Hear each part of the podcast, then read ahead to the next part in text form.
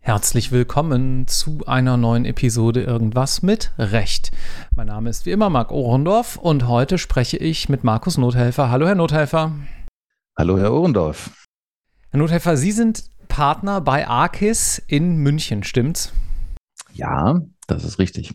War das Ihr Lebenstraum, als Sie Bub waren und in der Schule waren, irgendwo Partner in der Kanzlei zu werden? Oder wie hat Sie zum Jurastudium verschlagen? Hm, das war tatsächlich irgendwie eine Wendung des privaten Schicksals der Familie. Meine, meine Mutter hatte irgendwann nochmal einen anderen Lebensabschnittsgefährten und der war, so jedenfalls behauptete er, begeisterter Jurist. Über die Jahre habe ich festgestellt, er war vielleicht eigentlich immer nur Jurastudent und äh, hat äh, mir da Eindrücke vermittelt, die nicht unbedingt ganz dementsprechend, was ich heute mache. Aber ich fand, ich fand jedenfalls diese Verbindung so cool in einer prägenden Zeit als Teenager, kurz vor Ende des Abiturs und habe gedacht, das, das möchte ich unbedingt machen. Und habe dann relativ bald mich dafür entschieden, in die Richtung zu gehen. Habe auch schon den Leistungskurs Wirtschaft und Recht, heißt ja hier in Bayern oder hieß damals so belegt und ja, bin, bin so in die Richtung vorangeschritten. Das ist was, was man wirklich nur wärmstens empfehlen kann. Das gibt es ja nicht an allen Schulen, ne? dass man da sich schon auch so, bei uns ist das Rechtskunde, in dem Bereich so ein kleines bisschen weiterbilden kann, beziehungsweise ja in der Schule einfach zum ersten Mal auch Kontakt damit haben kann mit. Absolut. Was fanden Sie denn damals daran spannend? Also ich weiß noch bei uns, in, ich hatte auch Rechtskunde in der Schule, mir hat mal der Lehrer damals die Frage gestellt, wem gehört ein amputierter Arm? Und da war ich irgendwie gefesselt vom Recht, auch wenn man natürlich heutzutage viele andere Themen behandelt. Aber das war so mein Schlüsselmoment. Können Sie sich an Ihren erinnern? Ähm, ich glaube, dass das, was ich mir darunter vorgestellt habe und warum ich dahin wollte, war was gänzlich anderes als das, was dann irgendwie daraus wurde. Wahrscheinlich ist das auch immer so. Was mir, was mir berichtet wurde, waren, waren Repetitoriumsfälle von, von strafrechtlichen Situationen mhm. mit, mit lustigen Namen und Charakteren, die, die da, also ich habe selber nie so ein Repetitorium äh, besucht, aber weil ich mich eben da, dadurch habe so verleiten lassen, wenn, wenn äh, Mütterchen Müh und, und Willi Brause mit dem, mit dem Auto sich irgendwie im Verkehr treffen und, und, und verrückte Dinge passieren, wurden mir halt so, so Fälle beschrieben und ich fand das total interessant, wie eben so kurze Textaufgaben, die man dann strafrechtlich bewerten kann. Das, das war aus komischen Gründen mein, mein Start in die Geschichte rein. Ich, als ich dann länger dabei war, weil ich aus einem Haushalt komme, wo viele Leute, Künstler, Musiker, Schauspieler, irgendwie kreativ geneigte Menschen sind und niemand Jurist, eigentlich ist auch niemand in meiner Familie vor mir wirklich in der Lage gewesen, ein, ein, ein zweiseitiges Stück Papier mit eng gedruckten Texten wie konzentriert durchzulesen und, und, und das durchzuhalten, ohne ein Glas Rotwein dazu zu trinken. Mhm. Da habe ich den Eindruck, war ich so ein bisschen aus der Art geschlagen, aber diesen, diesen kreativen, künstlerischen Teil, den, den wollte ich dann irgendwie auch schon, schon weiter mit, mit einbringen in, in, in meine berufliche Findung. Und das hat dann das hat dann irgendwann auch sehr viel Sinn gemacht. Also Urheberrecht, Filmrechte, Musikrechte, so, das, das waren so die, die, die ersten Ziele, in die ich mich dann auch schon, an die ich mich dann schon sehr gebunden habe. Wann kam das? Also, wo haben Sie studiert? In München. In München. Ich habe es mir mhm. sehr, sehr einfach gemacht. Bin in München geboren, dort immer zur Schule gegangen und habe auch einfach in München studiert. Total wenig begeisternde Geschichte. Es hat mich auch immer so ein bisschen, so ein bisschen geärgert, aber es wurde mir, das muss man zugeben, einfach auch sehr leicht gemacht. Ja. Ähm, ich hatte eine Möglichkeit dann auch in einer netten Wohnung, auf, im Wesentlichen auch durch, durch starke finanzielle Unterstützung von, von meinem Vater in München zu wohnen und da so ganz entspannt vor mich hin zu studieren. Das sind natürlich unglaubliche Voraussetzungen, was man natürlich auch erst eigentlich erst Jahre später fährt oder ich habe ich habe es eigentlich Jahre später erst richtig verstanden, dass dass mir da dass mir da sehr viel geschenkt wurde und ja. das sehr einfach gemacht wurde. Hat mich aber auch äh, ich habe mich aber auch nicht besonders wohl damit gefühlt. Ich hatte immer das Gefühl, die dieses Auslandsjahr, das, das hätte man doch dringend machen müssen. LLM-Studio, sich, sich in einer anderen Stadt durch, durchkämpfen, durchfuchsen. Das, was jetzt auch meine Kinder machen, gemacht haben, habe ich, habe ich mich eigentlich selber nicht getraut. Naja, Sie ähm, haben ja noch einen kleinen Auslandsbezug. Darauf kommen wir gleich mal zu sprechen. Ich würde aber gerne zu Ihrem Studium und zu Ihrer gesamten Ausbildung noch eine Folgefrage stellen, die sicherlich auch viele Zuhörer interessiert. Sie haben gerade eben im Nebensatz gesagt, Ja, Repetitorium habe ich ja nie besucht. Schlussfolgerung wäre für mich, Sie haben sich alleine auf die Staatsexamina vorbereitet, vermutlich mit einer Lerngruppe. Nee, das, das war ein Missverständnis. Ich habe nur dieses Repetitorium nie besucht, Ach, wo diese lustigen, okay. lustigen Namen verwendet wurden. Okay. Um ehrlich zu sein, habe ich tatsächlich sehr viel Zeit im Repetitorium verbracht. Das, das brauchte ich. Ich meine, ich bin jetzt ja doch schon ein bisschen länger dabei. Ich war 99 fertig. In den Jahren davor wenn man Jura studiert hat in München, konnte man sich wunderbar verstecken und, und, und, und die Zeit verbringen und ewige Semester verbringen. Das war überhaupt nicht verschult, das war überhaupt nicht kontrolliert. Es gab eigentlich, ab und zu musste man irgendwelche Scheine mal schaffen. Das war aber auch relativ einfach. Man konnte Klausuren schaffen, einen großen Zivilrechtsschein mit, mit, mit irgendwie eigentlich eigentlich kein Verständnis für den Zusammenhang und, und ohne eigentlich irgendwie auch eine ansatzweise examensbereit zu sein. Und so sind mir die Scheine ganz gut gelungen, aber ich habe irgendwann festgestellt, also wenn du jetzt nicht hier mal richtig mit einem Konzept mit Tag und Nacht und sehr lange Lernen rangehst, dann, dann wird das wahrscheinlich nichts werden. Und da hat mir das Repetitorium sehr geholfen. Also ich habe ich hab dann eigentlich nochmal einen ganz wesentlichen Teil des Studiums mir im, im Rep mit einem festen Programm gegönnt. Okay, verstehe. Also für Sie war sozusagen die Entscheidung, weil viele fragen sich ja auch Repetitorium ja oder nein, einfach auch aus der Notwendigkeit heraus. Bei mir war es genauso zu sagen, ha, ich glaube, ich war vielleicht noch gar nicht so fit genug und ich brauche jetzt noch mal jemanden, der mir das auch ein bisschen aufbereitet ich glaube, dass das Studium heute besser organisiert wird in den mhm. meisten Unis und die ganzen Arbeitsgruppen, was man so hört, die Leute haben ein unglaublich festes Korsett und können sich da auch gar nicht drum rumwuseln. Und das, das ist, glaube ich, sehr gut. Die Idee, dass jeder frei studiert und sich da so selber alles zurechtsucht, finde ich sehr schön. Aber mein, mein Eindruck ist, dass das nicht so vielen Leuten äh, wirklich taugt oder hilft. Mhm. mhm. Gut, dann, äh, gut, dann Referendariat auch in München oder anderswo? Ja, auch in München. Ja, ich bin, ich bin aus München nicht rausgekommen. Naja, gut, das hat ja auch seine Vorteile. Dann halten wir den Teil ganz kurz. Berufseinstieg. Wo? In der damaligen Kirchgruppe, heute den Jüngeren eher bekannt als so Pro7 Sat 1 mhm. und die, die Nachfolgegruppe. Ja, Leo, Leo Kirchs Medienimperium war, war ein, ein ganz zentraler, wichtiger ähm, Anlaufpunkt für diese gesamte Film- und Medienbranche im weitesten Sinne. Mhm. Da, da, kamen, da kamen die ersten privaten Fernsehsender und all diese Entwicklungen, das, das ging im Wesentlichen auch aus, aus, dieser, aus dieser Richtung hervor. Und da das heißt In-house? Ich habe In-house angefangen, äh, noch während dem Referendariat eine Station. Und das hat mir sehr gut gefallen. Und, und die hatten da offensichtlich den Eindruck, dass ich irgendwie vielleicht der richtige sein könnte, um auch länger zu bleiben. Ich habe relativ bald schon ein Angebot bekommen. Da habe ich das, die Noten vom, vom zweiten noch gar nicht gehabt. Mhm. Ähm, also es war die haben das gemacht, was, was in, in, in Zeiten von Kandidatenknappheiten, ich weiß nicht, ob die damals auch schon waren, kann mich nicht mehr so richtig erinnern. Auf jeden Fall die richtige Entscheidung ist, versuchen die, die Referendare, die wissenschaftlichen Mitarbeiter, die Studenten schon frühzeitig an, die, an den Arbeitsplatz äh, zu binden und zu begeistern und dazu bringen, wiederzukommen.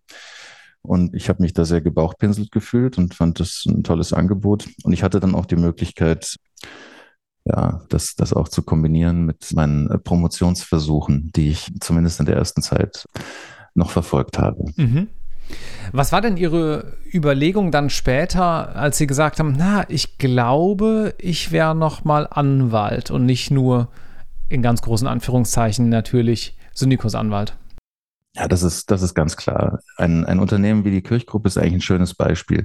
Ich war dort zuständig im Bereich Rechtehandel, Filmrechtehandel, und zwar in der, im Spezialbereich Weltvertrieb. Also es geht darum, Lizenzverträge zu schließen mit, mit Ausstrahlenden, mit Sendern, mit, mit damals den ersten digitalen Streaming- oder, oder, oder Internetversuchen. Und äh, diese, diese Weltvertriebsverträge sind ja, sind ja ein reines schriftliches Produkt. Das heißt also, der Deal, der, der, der Verkauf, das das, was das, das Unternehmen eigentlich produziert hat, um, um äh, Umsatz zu generieren, war aus meiner Sicht ausschließlich durch meine Leistung gestaltet. Denn nur dieses Stück Papier war eigentlich relevant für das Recht und da, das war das Produkt.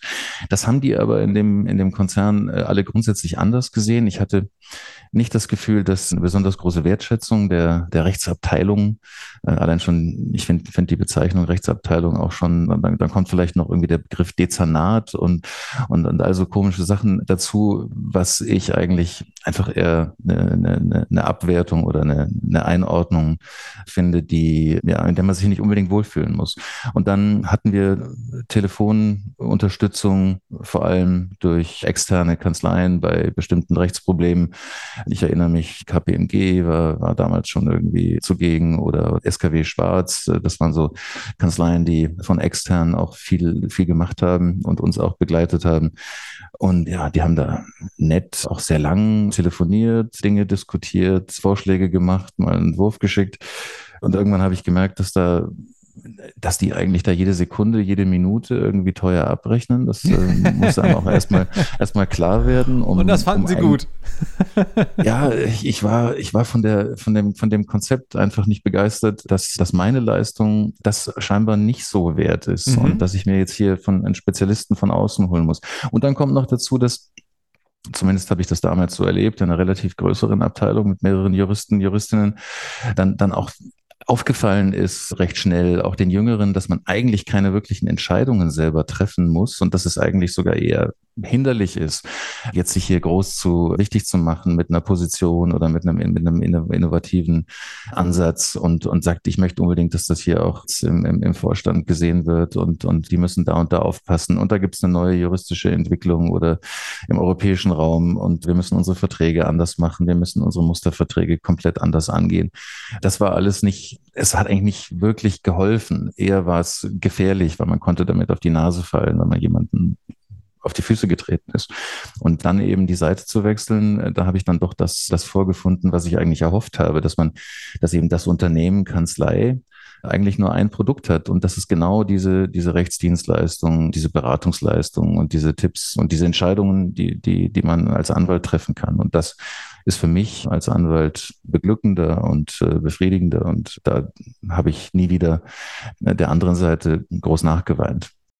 Wir haben hier in einer der nächsten Podcast-Folgen nochmal ein etwas tiefer gehendes Gespräch. Wir haben das jetzt gerade in umgekehrter Reihenfolge aufgezeichnet, deswegen kann ich da schon so einen kleinen Sneak Peek geben, was eigentlich es bedeutet, das Unternehmen Kanzlei zu führen. Ich finde das ganz wichtig, was Sie gerade gesagt haben, denn gerade der juristische Nachwuchs, wenn ihr das jetzt hier hört, ihr solltet euch vielleicht auch immer so ein bisschen die Frage stellen, habe ich auch den Willen, unternehmerisch tätig zu sein. Also nicht nur juristisch, sondern immer auch unternehmerisch, wenn ich in einer selbstständigen Sozietät eben dann nachher landen sollte. Oder ist vielleicht auch genau deswegen was anderes was für mich. Ne? Gibt ja auch viele, die genau aus dem Grund vielleicht in die Richterschaft gehen, in die Verwaltung oder vielleicht sogar in-house, weil die das, was Sie gerade beschrieben haben, gar nicht so schlimm finden und da andere Vorteile sehen. Aber eine Folgefrage dazu noch. Mhm. Hat sich das heutzutage vielleicht auch ein bisschen gewandelt, die Rolle der, der Rechtsabteilung in-house? Sie sehen das ja jetzt schon lange Zeit von der anderen Seite und dazu muss man sagen, dass wir Sie gerade beschrieben haben, ist ja auch jetzt schon gut 20 Jahre her, wenn ich das aus unserem Vorgespräch richtig erinnere. Ne? Ich, ich glaube, dass die, die Bandbreite dessen, wie eine Rechtsabteilung sein kann und, und wie das aussieht und wie die miteinander zusammenarbeiten, das ist äh, extrem breit. Und mhm. äh, wir hier bei Arkes sind auch in, in unterschiedlichsten Industriesektoren und unterschiedlichen Branchen und auch mit Unternehmen unterschiedlicher Größe zugegen. Und da, da erlebt man eben ganz, ganz unterschiedliche Ansätze.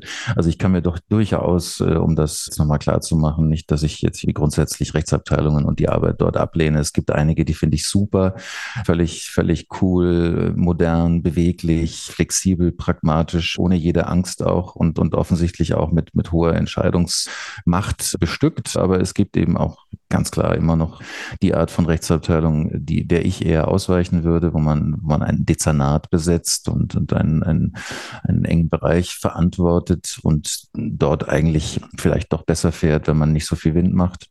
Das, das würde mir persönlich nicht gefallen. Aber ja, ich glaube, es gibt eine Wandlung, gerade die ganzen Startups und, und jüngeren Unternehmen in, in modernen Branchen. Wir haben, wir haben da doch schon viele, viele Einblicke in, in Jobs, wo man sagt, ach, da, das könnte ich mir jetzt auch gut vorstellen. Mit mm. dem würde ich ganz gerne mehr zusammen machen. Ja, es ist natürlich wie immer hier im Podcast alles nur eine Sicht. Ne? Also wir können euch zu fast jedem Argument auch jemanden mittlerweile aus unserem Katalog von gut 200 Folgen zeigen, der das Gegenteil vertritt. Aber das ist ja auch das Schöne. Ne? Es geht ja auch hier ein bisschen um Diversität und dass man eben auch individuelle Perspektiven zusammenbringt. Sie haben sich dann nach gut zehn Jahren in der Anwaltschaft bei einer internationalen Kanzlei entschieden, hm, ich brauche vielleicht auch noch mal eine ganz andere Perspektive und sind nach Asien gegangen. Mal so eine mhm. ganz offene Frage. What the heck? Warum? Ja, es war schon eine verrückte Geschichte. Also ich bin, ich bin in einer Großkanzlei, einer sehr großen Kanzlei gelandet nach der, nach der Inhouse-Erfahrung und habe dort sehr viele Jahre verbracht. Und ich bin ja jetzt der, der IPler. Ich habe immer auch das Thema General Commercial, also Vertragsthemen irgendwie noch, noch versucht bei mir zu halten in meinem Umfeld. Aber mit IP und, und, und Vertragsrecht ist man in einer, in einer größeren Kanzlei, in einer englisch geprägten äh, Transaktions- und, und Banking Finance lastigen Kanzlei ist man jetzt nicht irgendwie wirklich wichtig. Also man hat auf jeden Fall, man hat auf jeden Fall nicht die Abteilung unter sich, die, die wirklich den, den Ton angibt und, und das Geld verdient. Und ich habe sehr lange gebraucht, um zu erkennen, das muss man, das muss man sich einfach äh, klar machen, wenn man wenn man Partner werden möchte, wenn man wachsen möchte, gesehen werden möchte, ein Profil entwickeln möchte im, im, im, im, im Rechtsmarkt, auch irgendwie eigene neue Themen besetzen muss, dann, dann möchte, dann, dann kann man, dann kann man das nicht erreichen in einer, in einer großen Transaktionskanzlei, in der eigentlich ähm, die Corporate M&A-Abteilung oder ja irgendwelche Banking-Bereiche im Wesentlichen eigentlich das, das, das Produkt, das Hauptprodukt abgeben. Man, man wird da auch, das war meine Erfahrung, nicht gewollt als starker eigener Partner. Und der IP-Bereich ist zumindest da in den Nullerjahren erstmal in vielen Großkanzleien massiv runtergefahren worden. Wir waren, wir waren dann auch zuerst mehr und dann deutlich weniger. Und ich habe dann irgendwann den, den, den netten Titel Council ver verliehen bekommen. Das, das war damals noch eine Innovation und so ein bisschen das Gefühl, äh, hm, ja, die, das ist so ein bisschen zwischen, Zwischenidee, jemanden zu halten, einen Titel zu geben, äh, wo man nicht so recht weiß, also gehen soll er nicht, aber mhm. er muss auch irgendwas werden dürfen, aber zum Partner, das sehen wir eben auch nicht. Und dann war ich das eine Zeit lang und irgendwann ging ich hin und meinte so, jetzt, ihr habt mir doch die ganze Zeit versprochen, wenn ich hier fleißig, brav und, und tüchtig im Hintergrund die Due Diligence eine nach der anderen runterschrubbe und, und meine, meine Reports schreibe und, äh, und gute Zahlen mache und, und schön Billables sammle, dann, dann müsste ich jetzt ja jetzt eigentlich alles erreicht haben. Dann wird es doch jetzt mal Zeit für den, für den Partnerjob. Und dann, vielleicht war ich wirklich noch ein bisschen naiv, spät berufen, zu erkennen, dass dann auf einmal die Hürden ganz andere sind und dass man, man, man kriegt in so einer Kanzlei kein, kein, keine Partnerposition geschenkt, einfach nur, weil man, weil man ein, ein guter, fleißiger Arbeiter oder ein heller Kopf ist, sondern es geht, es geht ganz klar darum, die finanziellen Interessen zu erfüllen. Wer anderes behauptet, ja, da würde ich, würde ich fast eine Lüge äh, unterstellen. Und da sind wir jetzt wieder bei dem Begriff, den Sie vorhin erwähnt haben. Ich, ich glaube, Anwaltskanzleien sind Wirtschaftsunternehmen zumindest Anwaltskanzleien einer gewissen Größe. Es geht darum, dieses Unternehmen wie jedes andere Unternehmen gut zu führen, erfolgreich zu gestalten, Investitionen zu, zu leisten, Mitarbeiter heranzuziehen, ja, und auch neue Bereiche, neue Geschäftsfelder, neue Produkte zu besetzen. Und am Ende geht es darum, dass diese teuren Mitarbeiter, viele sind ja doch recht teuer, auch, auch alle entsprechend bezahlt werden können und, und der Nachwuchs gesichert ist. Und da kann man keinen Partner in der Führungsriege oben brauchen, der, der eigentlich nur Geld kostet und selber aber eben nicht den Umsatz mit zu generieren in der Lage oder willens ist. Ja, mir war das recht, recht spät erst klar geworden, aber dann, dann doch, es wurden bestimmte Zahlen genannt, die ich mit eigen akquirierten Umsatz doch bitte zu erfüllen habe. Das, das klang ziemlich faszinierend und da führte kein Weg hin.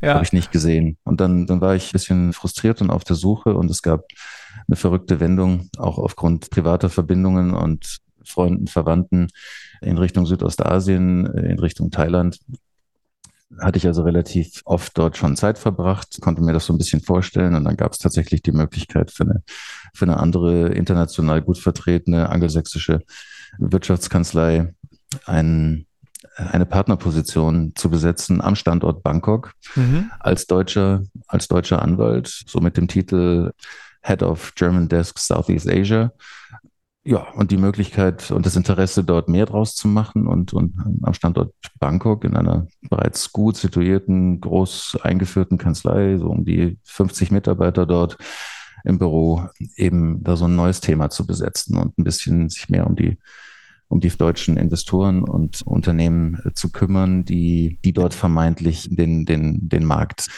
belagern und, und äh, in den Startlöchern stehen, da ganz, ganz viel zu machen und das Land mitzunehmen. Also ja, ganz spannend, wenn man das mal, mhm. wenn man das mal kurz einordnet. Ne? Also wir haben ja ganz häufig diesen Werdegang, dass man sagt, okay, ich mache vielleicht mal eine Auslandsstation im Referendariat oder während der Ausbildung, dann meistens Erasmus. Dann fange ich irgendwo in der Kanzlei an. Dann gibt es das jetzt mal auf Kanzleiwelt allein bezogen. Ne? Den Rest klammern wir mal kurz aus. Dann gibt es so dieses typische Secondment, was man vielleicht mal entweder in einem anderen Office macht, wenn man bei einer internationalen Kanzlei tätig ist, oder auch bei der Mandantschaft, kann dann auch gut im Ausland sein. Und dann, ja, verstreut sich das so. Sagen wir mal, man bleibt in der Kanzlei, dann wird man vielleicht irgendwann Counsel und dann wird man vielleicht irgendwann Partnerin. Sie haben es ein bisschen anders gemacht, auch mit dem Ausland. Ja, also zunächst mal in-house angefangen, was ja ganz häufig bei vielen Karrieren der letzte Schritt ist, nach der, also nicht unbedingt der letzte, aber wenn man jetzt so die Zeitperspektive betrachtet, wo man typischerweise in den 30ern in der Kanzlei ist und danach vielleicht in-house geht, wechseln viele so Ende 30 nochmal in-house oder Mitte 30. Sie waren zuerst in-house, dann in der Kanzlei in Europa und jetzt in der Kanzlei in Asien. Das ist ja schon außergewöhnlich. Das habe ich jetzt so häufig auch noch nicht gehört. Lassen Sie uns noch mal inhaltlich ein bisschen drauf eingehen. Vielleicht haben Sie auch infolgedessen, muss halt nicht unbedingt aus der Zeit sein, noch mal so ein, zwei konkrete Mandate, die man, von denen Sie ein bisschen berichten können. Was bedeutet es denn, aber erste Frage, dort den German Desk, das haben Sie eben äh, so in den Raum geworfen, zu führen? Dieser, der Begriff ist vielleicht vielen Zuhörenden noch neu. Was meint das genau? Der German Desk in, in dem Fall Thailand. Also zunächst vielleicht ganz kurz so ein bisschen den Bogen. Ich glaube, ich glaube, die, den, den, Karriereweg, den ich gegangen ist, ich bin jetzt ja schon seit 2015 auch schon wieder, was, acht Jahre in, in Deutschland zurück. Das heißt, das ist auch schon irgendwo lange vorbei. Ähm, mhm. Es war eine Station, die, die ich jetzt irgendwie in meinem Rucksack trage und aus der ich viel gelernt habe, ein, ein schönes Netzwerk in Südostasien entwickelt habe und meine Kontakte und, und vielleicht meine, meine internationale Sicherheit und, und, und, und Selbstverständnis und meinen Blick auf die Welt verändert habe. Aber es ist jetzt nicht mehr, nicht mehr wirklich entscheidend. Das, das muss man vorweg schicken. Und wie, wie kam ich dazu? Als so ein bisschen wenig mutiger Münchner, der, der sich von Papa irgendwie das Studium in München ermöglichen lässt, hin zu arbeiten im internationalen Umfeld. Da muss man natürlich einige, einige Entwicklungen durchmachen machen. Ich habe es eben wirklich umgekehrt, wie alle anderen, mit denen ich sonst so spreche, in einer Weise gemacht, die, die, die, wo selten jemand bezählt, erzählt hat, ja genau, hab, so habe ich es auch gemacht. Das, das gibt es nicht oft. Viele englische Sachen auf dem Tisch, immer mehr englischsprachige Vertragsarbeit und, und dann einfach zunehmend das Gefühl, okay, ich kann das ja eigentlich. Ähm, mhm. Ähm, warum, warum denn nicht? Dann natürlich musste ich München verlassen und, und äh, in einer anderen Stadt arbeiten und Zeit verbringen. Ich war ich, fast ein Jahr in, in Frankfurt und habe dann mit, mit der, aufgrund der Kanzleistruktur dann auch, auch viele, viele Reisen Richtung UK und, und so gemacht und eine, so nach und nach einfach ein Gefühl dafür entwickelt, mit, mit Leuten unterwegs, unterwegs zu sein, die diesen internationalen Blick auf die Welt haben und, und irgendwie, ja, Rechtsdienstleistungen, vor allem auch ausländischen Interessierten erklären, wie das in Deutschland so läuft, in, in, in der anderen Sprache. Und, und dann war, war dann die Idee, in, in Asien zu arbeiten, war dann gar nicht mehr so verrückt, weil ich schon längst auf der Suche nach dem, nach dem Ausweg, nach, nach der Alternative, weg, weg aus dem, aus der, aus der Falle, in der ich vielleicht mich fühlte, eine Möglichkeit zu sehen. Und ich hatte eigentlich davor keine, keine große Angst, das dann in, in Bangkok zu machen, weil ich der Meinung war, ich, ich weiß ungefähr, was auf mich zukommt. Das, bringt mich jetzt zu dem eigentlichen äh, Teil Ihrer Frage. Was habe ich denn dann gemacht und war das das, was ich erwartet habe? Also mh, hm, ich, ich weiß nicht, ob ich das wirklich jedem empfehlen kann, den, denselben Versuch zu starten. Natürlich, es ist eine unglaubliche Erfahrung. Es ist, es ist eine Once-in-a-Lifetime-Möglichkeit. Und, und wenn man das angeboten bekommt und man ist gerade flexibel genug, auch familiär und, mhm. und aufgrund der privaten Anbindung, dann, dann glaube ich, würde ich schon sagen, macht das. Aber die, die Dinge, die einen erwarten, sind es waren in meinem Fall durchaus äh, herausfordernd. Während die, die Mitarbeiter von großen internationalen Unternehmen, die ja in jedem Land der Welt irgendwo dann sitzen und, und ihre, ihre Dependance ausführen, die, die Leute von, von Bosch, Siemens, Linde, BMW, hast du nicht gesehen, also einfach diese Unternehmen, die überall sind und überall ihre deutschen Experts hinschicken, die haben da ein ganz anderes Programm dafür. Mhm. Ähm, die, bereit, die bereiten das sehr gut vor. Die Leute besuchen vorher zum Teil längere Zeit Sprachkurse und da wird selbst schon die, also damals war das zumindest so, auch mit viel Geld die die ganze Familie mit vorbereitet, auch die, die Ehefrau. Vielleicht ist das heute ein bisschen anders, dass es nicht immer zwingend die Ehefrau ist, die den Mann begleitet. Ich kann es nur hoffen, dass es anders ist, aber es war definitiv fast nur so äh, in, in Bangkok, dass, dass diese Konstellationen so waren. Zu Hause mhm. sitzt eine Frau, die Unterstützung braucht in, in, der, in der Gestaltung des privaten Lebens und in der in, in dem Versorgen der Kinder, der Weg zur, zur deutschen oder internationalen Schule und, und die ganze Infrastruktur. Da. Auf jeden Fall, diese Unternehmen machen sehr viel, unterstützen das alles, bereiten das alles vor und, und bereiten die Leute auch kulturell und sprachlich vor.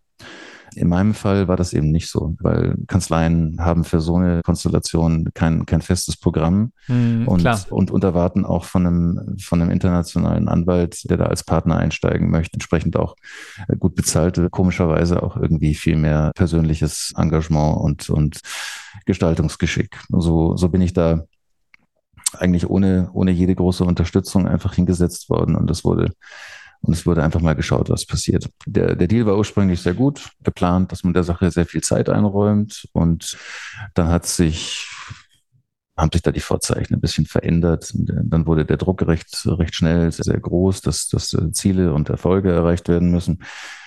Und ich fand es dann doch etwas schwierig das ist der Grund, warum ich am Ende äh, recht bald auch wieder äh, Richtung mhm. Deutschland zurückgegangen bin. Weil dann auch, man konnte ja guten Gewissens drüber nachdenken, okay, was hast du jetzt gemacht? Du hast jetzt den, den Schritt von einem Associate in, in, die, in die Partnerrolle bekommen. Typischerweise kann man dann, wenn man mal Partner ist, davon ausgehen, dass man auch irgendwo anders wieder mit dieser Position gesehen wird. Man, man kommt mit einer ganz anderen Welle rein und und so, so ist es dann auch gewesen. Und dann sind Sie 2015 Partner bei Arkes geworden und da sind Sie mhm. jetzt auch glücklich geblieben sozusagen. Ja, absolut. Das ist, das muss man schon sagen, das ist nicht selbstverständlich oder einfach nur keine, keinen Mut mehr gehabt, noch was anderes Verrücktes zu machen. Also die Idee, vielleicht nochmal weiterzuziehen, war, war ganz sicher da. Ich glaube, wer, wer anderes behauptet und sagt, ich bin ewig glücklich und will mich gar nicht mehr bewegen, der, ja, also jedenfalls bei mir würde es nicht stimmen, wenn ich das behaupten würde. Die, die Kanzlei hat damals schon gesagt, du kannst hier IP aufbauen. Wir haben relativ viel laufendes Geschäft, recht divers, verrückte Sachen und wir geben da die ganze Zeit Arbeit raus an, an mhm. externe Partner, weil wir diesen, diesen Bereich hier selber nicht besetzen. Und wenn du wenn du da einfach reingehen möchtest, dann kannst du sicher sein, so ein gewisses Grundrauschen an Arbeit ist immer da und dann musst du halt gucken, dass du selber ein bisschen was akquirierst, ein bisschen was aufbaust. Ich Vielleicht kann man auch was aus Asien mitbringen und, und aus alten Verbindungen. Und ja, eigentlich ideale, selten zu findende Voraussetzungen. Und das war dann eben auch so. Da kam jeden Monat, kam grundsätzlich aus dem Netzwerk immer erstmal ein bisschen Arbeit rein, die man, die man gut bewältigen konnte. Und am Anfang war ich ja allein und habe mich da erstmal ganz gut entwickeln können und finden können. Und das ist jetzt nach mittlerweile acht Jahren zu einem, zu einem richtig schönen, erfolgreichen glücklichen Bereich geworden, der auch eine, eine wesentliche Bedeutung in der Kanzlei hat, glaube ich. Wir sind in diesem Umfeld Arkis mit einem, mit meinem Team sehr vielfältig eingebunden an, in, in, in einer ganz großen Bandbreite an, an Themen. Also jetzt nochmal ganz konkret, wir haben jetzt eine halbe Stunde wirklich persönlich über Ihren Werdegang gesprochen. Jetzt müssen wir nochmal ein bisschen über Inhalte reden. Was machen Sie denn im Alltag? Wir sind die IP-Commercial-Abteilung in der Kanzlei. Wir, Arkis ist eine, eine Wirtschaftskanzlei mit Transaktionsfokus, Full-Service, wirtschaftsberatend, im Wesentlichen nur für Unternehmen tätig. Mhm. Und, und, und das Wesen und, und das, das ein wichtiges Standbein, der Fokus eben ist, sind die, die Unternehmenskäufe und Verkäufe und Transaktionsgeschäft im weitesten Sinne. Und dazu braucht man auch hier, so wie ich es am Anfang meiner Karriere in, in anderer Konstellation erlebt habe, natürlich sogenannte rechtliche Nebenbereiche, die eben in der Lage sind, einen Unternehmenskauf nach, nach bestimmten Spezialmaterien mit, mit zu beraten und zu bewerten. Der Unterschied ist hier, also das heißt natürlich auch Due Diligence, virtuelle Datenräume, auch mal irgendwie zackig mit, mit, mit zeitlichem Druck einen Report abliefern. Das, das ist eben das, was ja, M&A, Transaktionskanzleien eben, eben so verlangen müssen. Allerdings aber hier durchaus mit einem mit einem anderen Ansatz, in dem, in dem so ein Nebenbereich wie unserer viel mehr Freiraum bekommt, auch ein eigenständiges Geschäft zu, zu, zu entwickeln und, und, und zu bedienen, so dass wir eben nur einen bestimmten vernünftigen, noch gesund sich anfühlenden Prozentsatz Transaktionsarbeit machen und im, im Team aber trotzdem jeder äh, die Möglichkeit hat, einen bestimmten Lieblingsbereich, äh, mhm. wie zum Beispiel den IT-Bereich oder eben die Commercial-Vertragsgestaltung bis hin zum Vertriebskartellrecht als, als Spezialist, Spezialistin zu besetzen. Patent Litigation ist, ist ein Thema, was uns jetzt stärker beschäftigt. Eine große Markenverwaltung und, und Designverwaltung, äh, Portfolioverwaltung, wo wir eben international die, diese entsprechenden Schutzrechtsanmeldungen unserer Mandanten und zum Teil Mandanten, die sonst nichts anderes bei, bei Arcis bekommen oder auch nicht abrufen wollen und uns als ja, als IP-Boutique verstehen, äh, mhm. die, die, die Spezialisten für den, für den Markenschutz. Und das heißt also, das ist was Besonderes. Diese, diese Arten von, von selbstständiger, eigenständiger Tätigkeit, die kriegt man in, in deutlich größeren Transaktionskanzleien, mit denen wir auf, auf Augenhöhe unterwegs sind und die ich zum Teil eben auch schon selber erlebt habe in meiner Karriere. Da, da kriegt man nicht so viel Freiheit, das, das so aufzubauen, auszubauen. Da bestehen Ängste, dass Konflikt, Konflikte entstehen, dass, dass, dass, dass man sich selber ein bisschen kannibalisiert oder blockiert, dass die, dass die Kanzlei auf einmal falsch gesehen und verstanden wird. Und ja, irgendwie hat Arcis hier einen Weg gefunden, diese Freiräume zu, zu belassen und und den Leuten, die Lust haben, die Hunger haben, die was machen wollen, die was, die was ausprobieren wollen, da auch ganz viel Freiraum und Vertrauensvorschuss zu geben. Und mit der, mit dem Aufbau ja, sind wir hier sehr glücklich in München. Lassen Sie uns das mal ein bisschen mit Leben füllen. Wie immer natürlich ohne Mandantennamen zu nennen, aber was heißt das denn so konkret? Können Sie mir vielleicht mal ein Mandat nennen, was Sie in letzter Zeit bearbeitet haben und so ein bisschen schildern, wie das dann so ablief? Ein Beispiel aus der aktuellen Beratung ist ein eine, eine Krankenhausgruppe, die möchten für ein typisches Problem, nämlich die, den Transport einer, einer Biopsieprobe äh, zum Labor während einer laufenden Operation da möchten sie gewisse Sicherheit schaffen. Bislang mhm. ist es üblich in der Branche, man, man gibt die, die Probe in irgendeinem Taxi, lässt das einfach am Fußboden vielleicht mitfahren oder es wird sogar ein Fahrradkurier bestellt. Und da haben wir einen Mandanten, der gerade zusammenarbeitet mit einem amerikanischen Drohnentransportservice, die mit, mit viel Aufwand in den deutschen Markt möchten und hier den, den Transport mit, mit großen, stabilen, selbstfliegenden, wenig kontrollierten Drohnen ja, erobern möchten möchten. Und wir machen hier gerade zum Beispiel den, den Vertrag, den Kooperationsvertrag zwischen dem amerikanischen Drohnenservice und, und, und dieser Krankenhausgruppe. Es gibt natürlich viele, viele Ängste und Sorgen zu beachten. Was passiert, wenn die Drohne abstürzt? Vielleicht sogar auf der einen Autobahn, die überflogen wird oder über der Schienentrasse was passiert, wenn, wenn sie einfach defekt ist und nicht fliegt und, und wer haftet, wer ist verantwortlich, wie kann man das regeln? Das ist also für die Vertragsgestaltung, würde ich sagen, in gewisser Weise Neuland. Man kann, man findet kein Muster, das man aus der Tasche ziehen kann und muss sich auf einmal auch mit, mit Rechtsbereichen befassen, die, die sonst im, im Commercial-Bereich auch nicht immer auf dem Tisch sind, weil das ja ist ja Transportrecht und HGB-Sonderrecht zu, zur Anwendung kommt. Spannende Sache.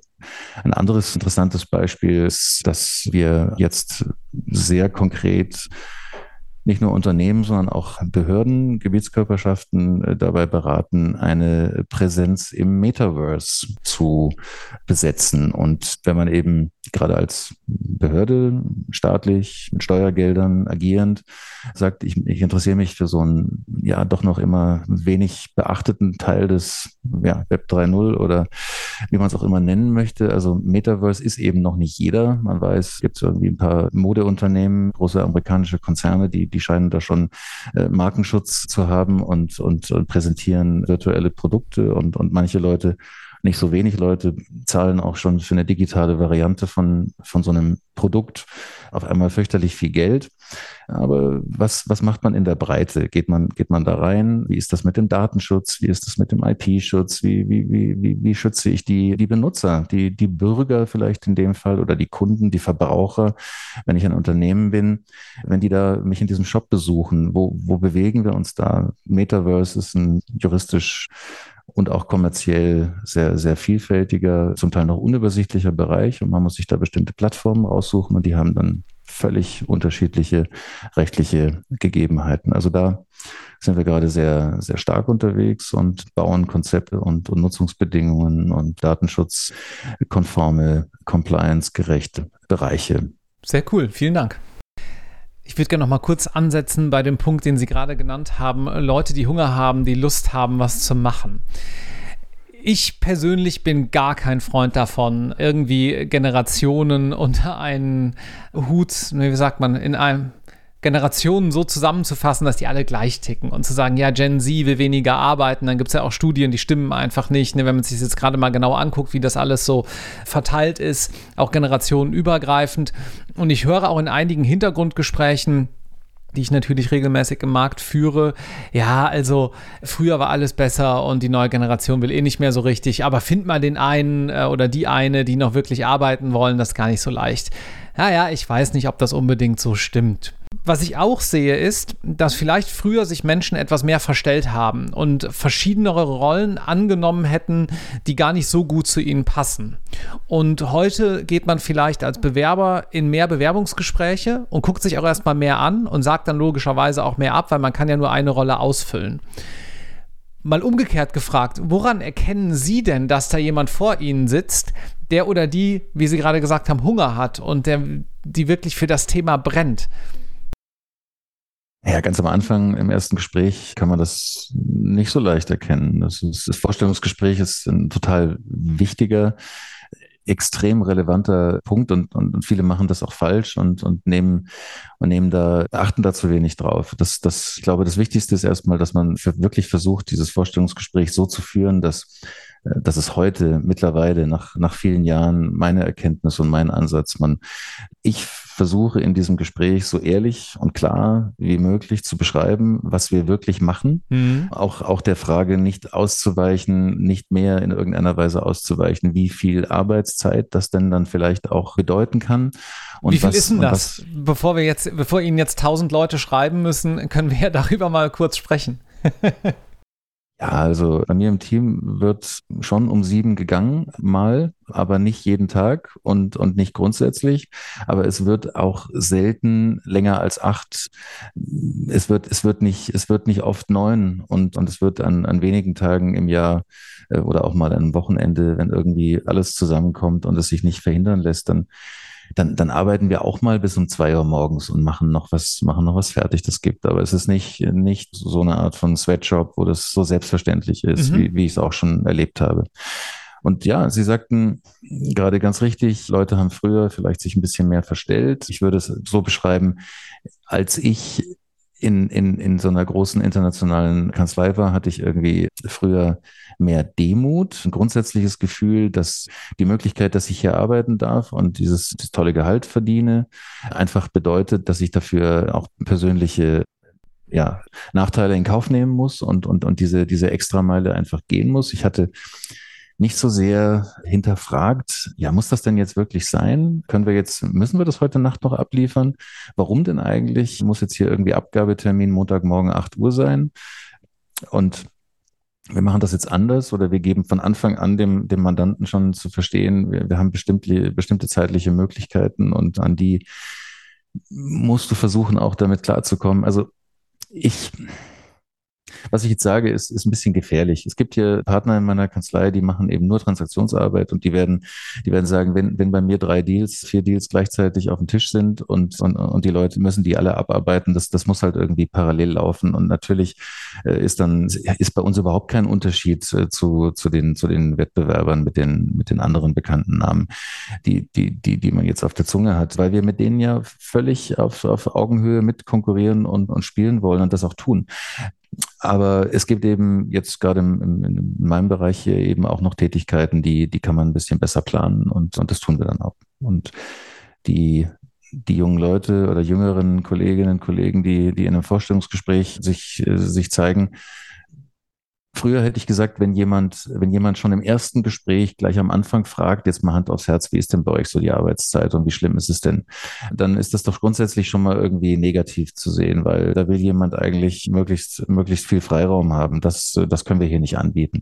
Da habe ich eine Reise gemacht und das auch anders gelernt und anders verstanden und gehe damit heute ganz anders um. Ich finde, ich habe gemerkt, man kann durchaus mit gewisser Vernunft und und dann auch Effizienz im Arbeiten, in, in, einer besseren Gestaltung des Arbeitstages kann man, kann man eben einfach auch Sachen so schaffen, dass man, dass man nicht die Nächte sich um die Ohren haut.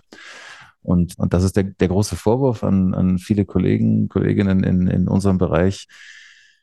Und der ist auch an mich selbst, wenn man morgens äh, seinen Hintern nicht hochkriegt und eigentlich erst dann irgendwie so zuerst so frühestens um halb zehn, dann mal um zehn, dann auch erst irgendwie um halb elf so richtig zum Arbeiten kommt oder, oder in, der, in der Kanzlei aufschlägt, was einfach nicht unüblich ist, mal ganz ehrlich sein, dann braucht man sich nicht wundern, wenn man eben abends entsprechend dann auch zwangsläufig länger noch dran sitzt. Mhm. Das Gegenargument ist, ja, das, mein, mein ganzer Mandantenstamm ist so aufgebaut. Ich habe auch viel mit, mit dem Ausland zu tun aufgrund der Zeitverschiebung und bis die mal alle irgendwie richtig irgendwie loslegen. Das, ich, komme ich komm abends sowieso nicht früher raus. Also habe ich nur die, die Vormittagszeit, die ich ein bisschen selber gestalten kann, weil da, da kontrolliert mich noch keiner, da sitzt mir noch keiner im Nacken. Also wenn ich, wenn ich mir das Recht rausnehme, irgendwie erst spät zu starten, das ist der Moment, wo ich, wo ich mein Privatleben ein bisschen kontrollieren kann. Ist vielleicht auch was dran, aber die Wahrheit liegt nach meiner Meinung in der Mitte. Jetzt haben wir über das erste Gespräch gesprochen. Was haben Sie denn so für einen üblichen Ablauf, um das vielleicht noch zu komplettieren? Also Sie sagen, man lernt sich erstmal kennen, Sie reden natürlich auch über Arbeitszeiten, Sie reden natürlich auch über die Kandidatin oder den Kandidaten. Was ist Ihnen wichtig sozusagen? Wonach suchen Sie bei Menschen? Ich finde den, den besten Ablauf den, wenn, wenn man das hat, eine, eine HR-Abteilung, eine Personalabteilung, wenn da irgendwie ein, zwei Leute sitzen, die, die sich mal kurz vorher Zeit genommen haben, mit der Kandidatin zu sprechen, erstmal eine grundsätzliche, ein grundsätzliches Gefühl entwickelt haben. Das kann man ja heutzutage mit, mit einem Videocall äh, auch schnell machen, mal eine halbe Stunde zusammen ein bisschen, ein bisschen quatschen, ein bisschen Gefühl vermitteln. Dann gibt es eine Empfehlung an mich oder, oder hier an, an uns. Wir, wir, machen, wir machen Interviews nach Möglichkeit immer gleich mit einer, mit, mit einer größeren Gruppe. Mhm.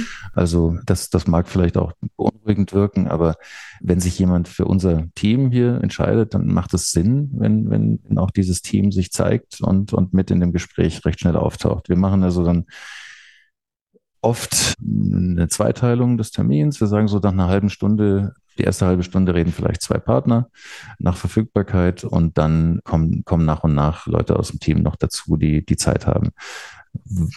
Das äh, hat sich eigentlich bewährt. Da muss man das Gespräch aber auch so gestalten, dass nicht passiert, dass das zwangsläufig alles nach einer halben Stunde sich wiederholt und dann mhm. dasselbe wieder gesprochen wird. Das heißt, es ist dann vielleicht sinnvoll, wenn man zuerst die erste halbe Stunde mal auch verwendet, mehr über uns zu erzählen, wenn wir erst einmal Arkis äh, beschreiben, versuchen, das einzuordnen, Vergleiche zu ziehen. Eigentlich vieles, was ich heute jetzt hier auch sage in, in diesem Interview und wie ich, wie ich darüber spreche, das, das nimmt auch einen, einen wesentlichen Teil in, in so einer Interviewsituation ein. Wir fangen das Gespräch sicher immer locker aus der, aus der Situation heraus ein. Man, man, man bietet sich einen Kaffee an, man spricht so ein bisschen über das Wetter und, und die, und diese, und, und die, und, und, und den Tag und was gerade so los ist und, äh, und, und kommt locker rein. Das gelingt eigentlich mir meistens ganz gut.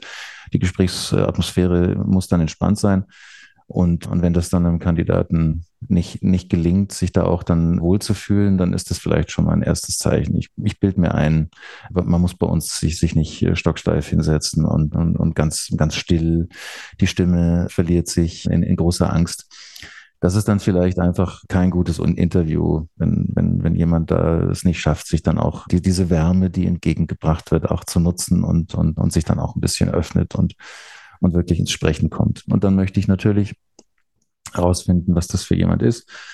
Leute, die noch nicht in München wohnen, finde ich immer sehr wichtig, weil ich da habe ich doch einige problematische Fälle erlebt über die Jahre. Das ist nicht so eine einfache Stadt. Ich weiß nicht, ob es vielleicht nur, ist es nur München oder ist es einfach die Tatsache, wenn man irgendwie einfach in eine Großstadt alleine wechselt, ist es jede Großstadt. Ich glaube, München ist typisch enger. Die, die Communities sind nicht so durchlässig. Man kommt da nicht so ohne weiteres rein.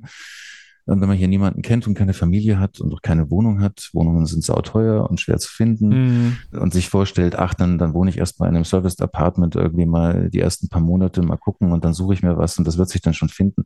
Da gehört unglaublich viel, da ist sehr viel Stress im Privaten drin. Gleichzeitig einen neuen Job, Themen, die man noch nie gehört, gesehen hat man, man fühlt sich überfordert, schläft schlecht. Also da kann unglaublicher Stress entstehen. Und deswegen möchte ich idealerweise Leute, die, die ganz genau wissen, was, dass die privat ein bisschen gefestigt sind und, und sich nicht zu viele Abenteuer gleichzeitig vornehmen. Und wenn, wenn dann sich das erscheint, scheinbar sehr gut überlegt haben und erklären können. Ja, und dann, und dann sollte sehr bald, wie gesagt, das Team mit dazukommen. Wir sind divers, Männlein, Weiblein, unterschiedliche Leute. Die anderen sind eigentlich alle ein bisschen, bisschen jünger als ich. Ich bin jetzt schon langsam hier irgendwie, gehört schon zur alten Garde und, und das, das hilft natürlich auch. Ja.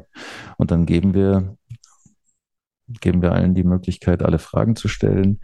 Nach so einem Treffen gibt es wahrscheinlich noch mal ein zweites, weil vielleicht irgendjemand gefehlt hat, den man noch kennenlernen sollte.